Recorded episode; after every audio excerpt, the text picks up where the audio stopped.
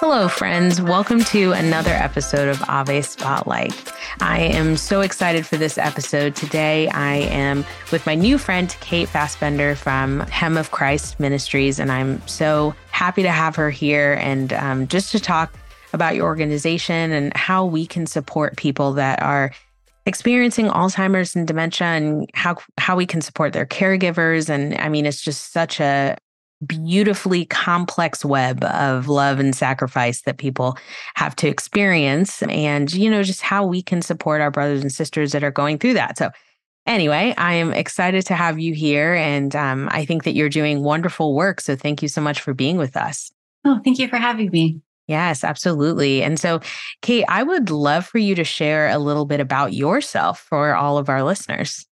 Yeah, so I I love to first describe myself as a midward, Midwestern heart living in New England. I'm originally mm. from Wisconsin, and I think that has greatly informed my work in dementia and aging because of the richness and resources that are in that state. I currently live in Rhode Island here right before the pandemic hit, so it's been an interesting transition. But I, I grew up in a family of the arts and a very Catholic family. And all of that has kind of been pillars in, in who I am today and what I, I set out to do. Hmm, I love that. Oh my gosh. And and what a shift too. I mean, it's cold in both places, so yeah. that's that's good, I guess. But but beautiful. Like I heard Rhode Island is is beautiful. So mm-hmm. I've never I've never been over. I've been to Boston. So, but I okay. think that's that's the closest I've been to that side of the earth. But we're so grateful that you're here. And I and I just I would love to just hear more about your ministry, Hem of Christ Ministries. I in my own family, my uncle, who recently passed away a little over a month ago, was struggling with dementia for many years. And mm by the grace of God, him and my aunt got to move to Florida from New York, where they were previously living. So they moved from the Bronx to very quiet suburb of Florida, and he got to experience the last years of his life just in a very quiet area, and got to experience outside and like you know, and it was just such a joy to be around him when he was still with us, you know, kind of in his own mind and it was it was so great but it was also so hard for my aunt who became his primary caregiver and her being older her being in her late 60s so it was just it was hard on on all of us as on the rest of the family as well having not ever experienced someone that has been through that before. And so mm-hmm. I was really just intrigued by what you guys are doing, especially because I could from this past couple years, I've been able to really see on the front lines how challenging it is to love and support someone who's caring for someone who is just kind of not present in the same way that they were.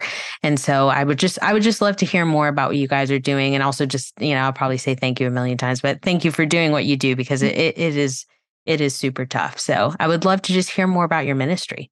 Yeah. So the hem of Christ, I like to refer to in some ways as a frying pan moment.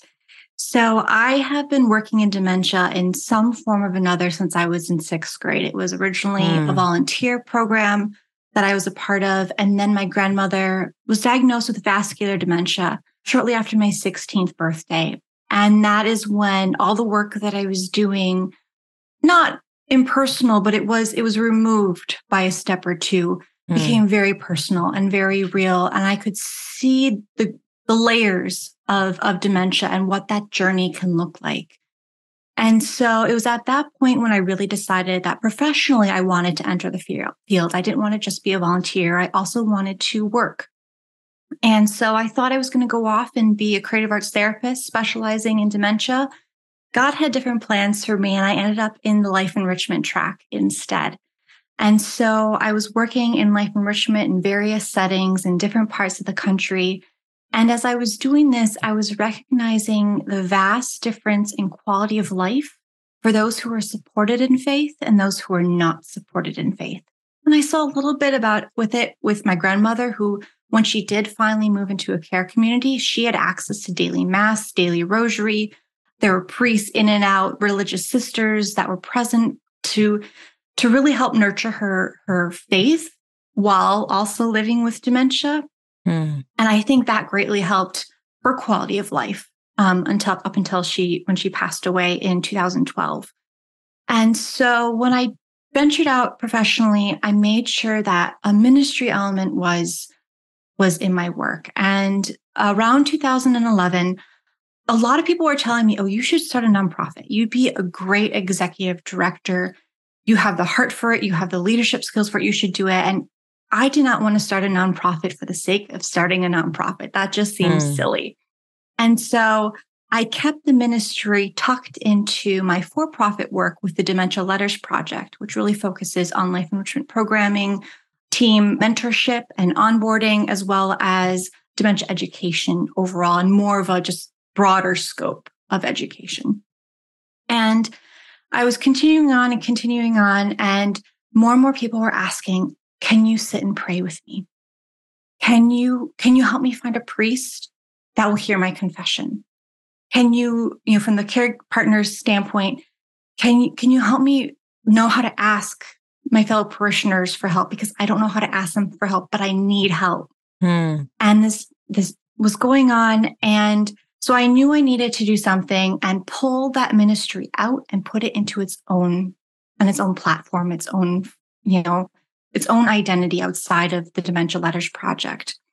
So I was still reluctant to do that because I knew that the best format probably for it would be nonprofit. And again, I didn't want to be another nonprofit in the sea of what felt like daily nonprofits coming up mm-hmm. all around me. And so I sat on it. And in 2017, two things kind of collided together that caused this to move forward. And one is I was working with a resident who was denied the access to go pray the rosary because she was in a locked memory wing and the rosary was being said in assisted living.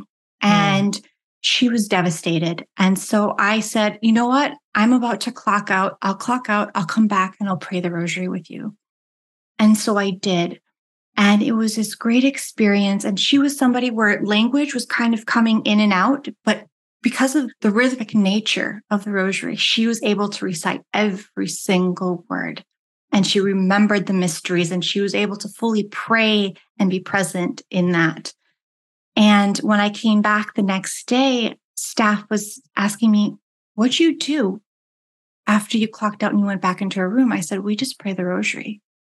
And they said, You know, she actually came down for dinner. She interacted with her table mates she stayed for movie night and we have never seen that before. And the mm. only thing I can attribute that to is that she was nourished in a way that she needed to be nourished. And that then elevated everything else. Mm. And God was at work in ways that transcend the neurology that goes on with what was, you know, with dementia and the type of dementia sure. she had. So that collided with the gospel reading of the woman reaching out to touch the hem of Christ. And I remember that gospel was finishing and I felt like the Holy Spirit had hit me upside the head with a frying pan and saying, this is going to be your nonprofit and this is what you're going to name it. And so from that point forward, it's been step, I've been taking steps to figure out how do I flesh this out so that it's more than just me going and praying with somebody. That alone is beautiful and good and needed, but there's so much more that can be done in the education realms, in in teaching chaplains how who may be at a Methodist care community, but they have Catholics. How do you respect and help them grow in faith? Well, you are a, a, not a Catholic. How do we train and teach priests and deacon and religious lives in dementia so that they can come and minister in great and beautiful ways? And also, the most important part was how does this live beyond me? Because there became this great realization that if something were to happen to me, every this would all this would stop and I didn't mm. know anybody else that was doing it, partly because of fear, partly because I think some people didn't realize that it was needed. We have doctors that say, oh, you know, faith, you don't need that. You won't remember your prayers. You won't remember the mass. So why bother? It's just going to be a distressor. Mm. When in hmm. fact, we know the exact opposite is true. In dementia care, there's a lot of talk about short term memory and long term memory. Um, and then there's also emotional memory, which dementia cannot destroy. And I like to add to that that there's also spiritual memory, which is also present with those who are living with dementia, that dementia cannot destroy in any way. And in fact, I and sometimes I think it's stronger than the emotional memory. This episode is brought to you by Sock Religious. Sacreligious is an amazing company that is working to evangelize with some pretty cool attire. I have a lot of devotions, especially to my favorite, St. Josephine Bakhita. And Sock Religious has a pair of socks with her face on them, which is an amazing conversation starter if you wouldn't even believe it. So make sure to go to sockreligious.com and check out what they have. They have amazing socks, t shirts, sticker packs, like so many cool things. You'll love it. Make sure to check them out at sockreligious.com. I would love to just hear about, you know, throughout this experience of of starting this and I mean and really just having radical faith, radical trust in the Lord and like how mm-hmm. he's going to work. I would love to just hear about what you would say to someone that's saying, you know, I have a family member that is going through, you know, taking care of a loved one with mm-hmm. dementia, or I myself, you know, have a dear friend that's going through it. And how do I support them? And how do I love them well? Because, you know, it's hard, it's confusing. It's, I mean, it's so back and forth, just going, I mean, you know, this is like going in and out of recent memories and past memories and just trying to be patient and it, it can be so hard especially as someone that's supporting another person.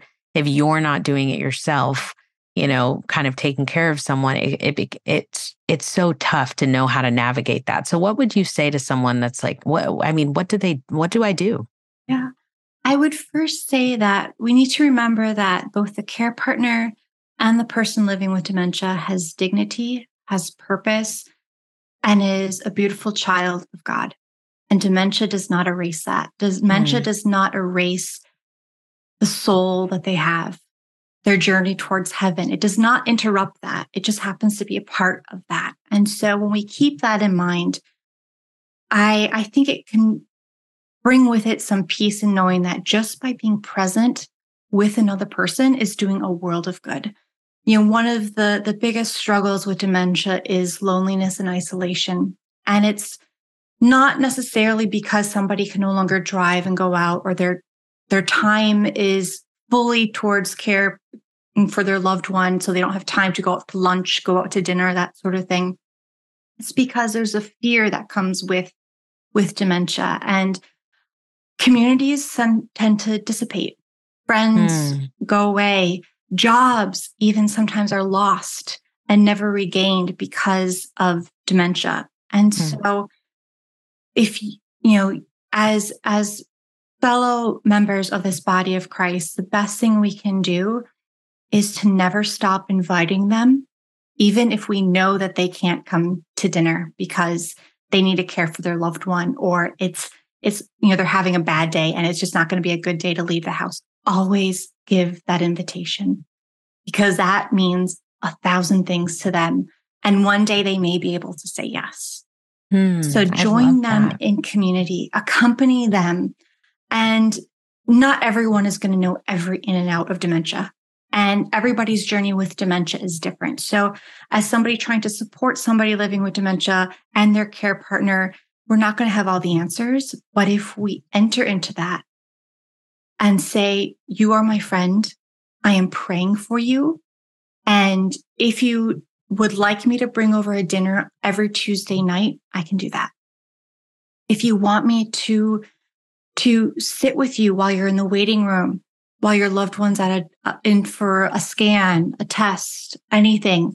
If you want somebody to go visit your loved one, if they're now in a care community. Um, another thing that I think is underutilized is the fact that care is very expensive. And for some mm-hmm. of these care mm-hmm. partners who give up everything, including their financial stability to care for their loved one, you're draining savings, losing income, simple things as not, not treating it like handouts, but saying, you know what?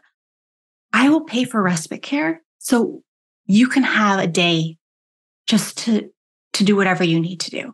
Hmm. You know, you can you know, sit in adoration all day if you want to, or use that day to catch up on your reading or sleep or whatever it may be, doing little things like that. Because even though a one off day of respite care or, you know, a day of meals or, you know, offering to pay for somebody to come in to lead a life enrichment program once a week, maybe small financial amounts for some people, for those who have given up everything to care for their loved one, that can make or break them financially.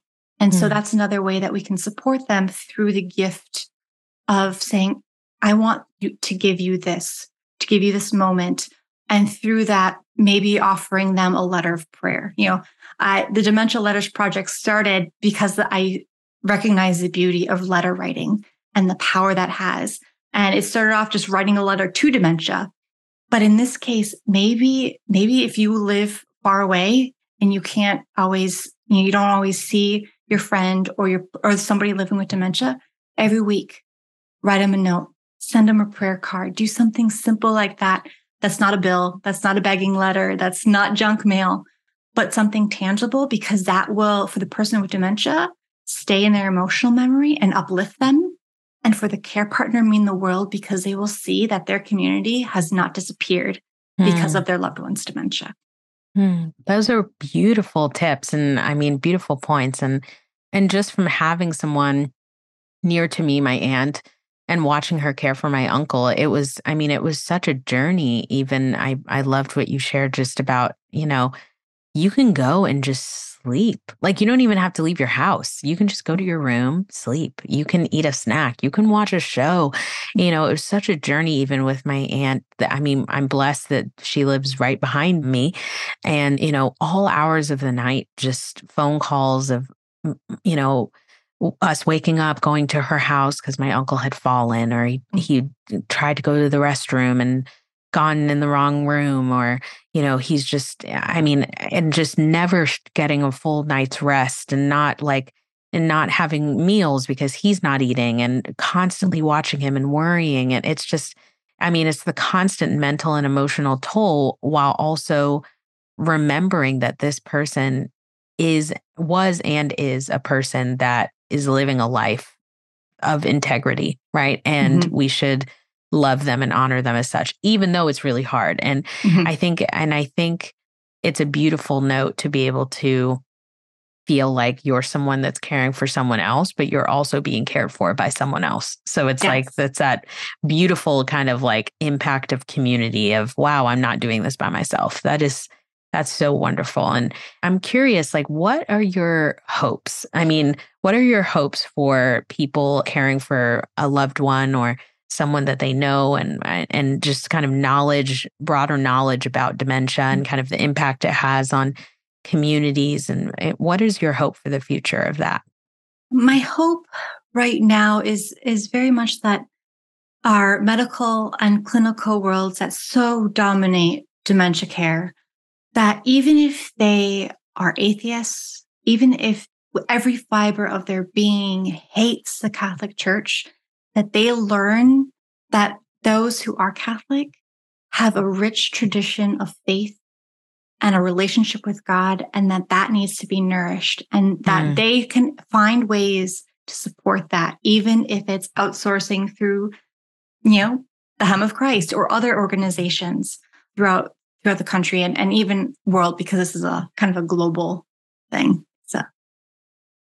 That's beautiful. And I, you know, definitely think that it's possible. And I could see a world where people are like, you know, acknowledge. And I love what you were sharing earlier just about this emotional memory and the spiritual memory, right? And I, I reflect on even my grandmother in her old age her singing gospel songs and reflecting on moments of when she was in church and you know and and songs she used to sing and bible verses she used to read and never forgetting them always remembering them in full always remembering every word you know but could not remember her friends phone numbers or whatever mm-hmm. but just you know remembering those things that were important to her and if you know if we were singing jesus loves me she was right in the front, like singing it full blast. And it was always so awesome to know that Jesus is manifest even in spaces where you're like, he's completely gone because you might feel like, gosh, this person that I love and know is just not there anymore.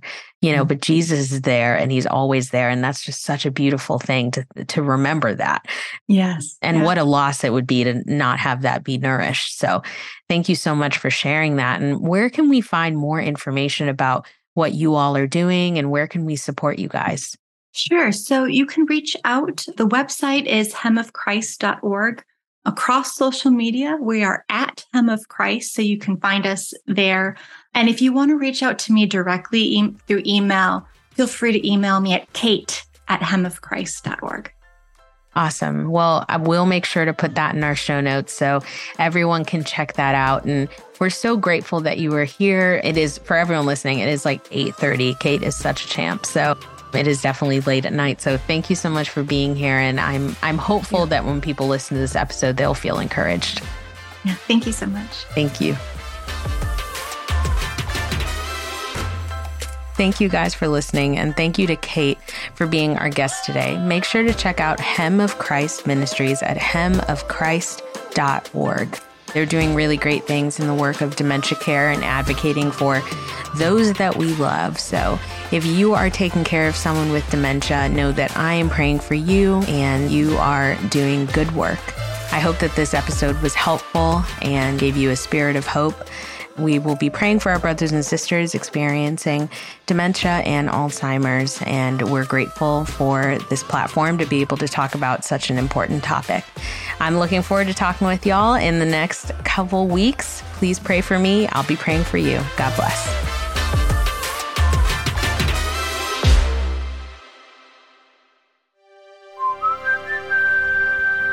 This podcast is part of the Spoke Street Network. For more great podcasts, visit spokestreet.com.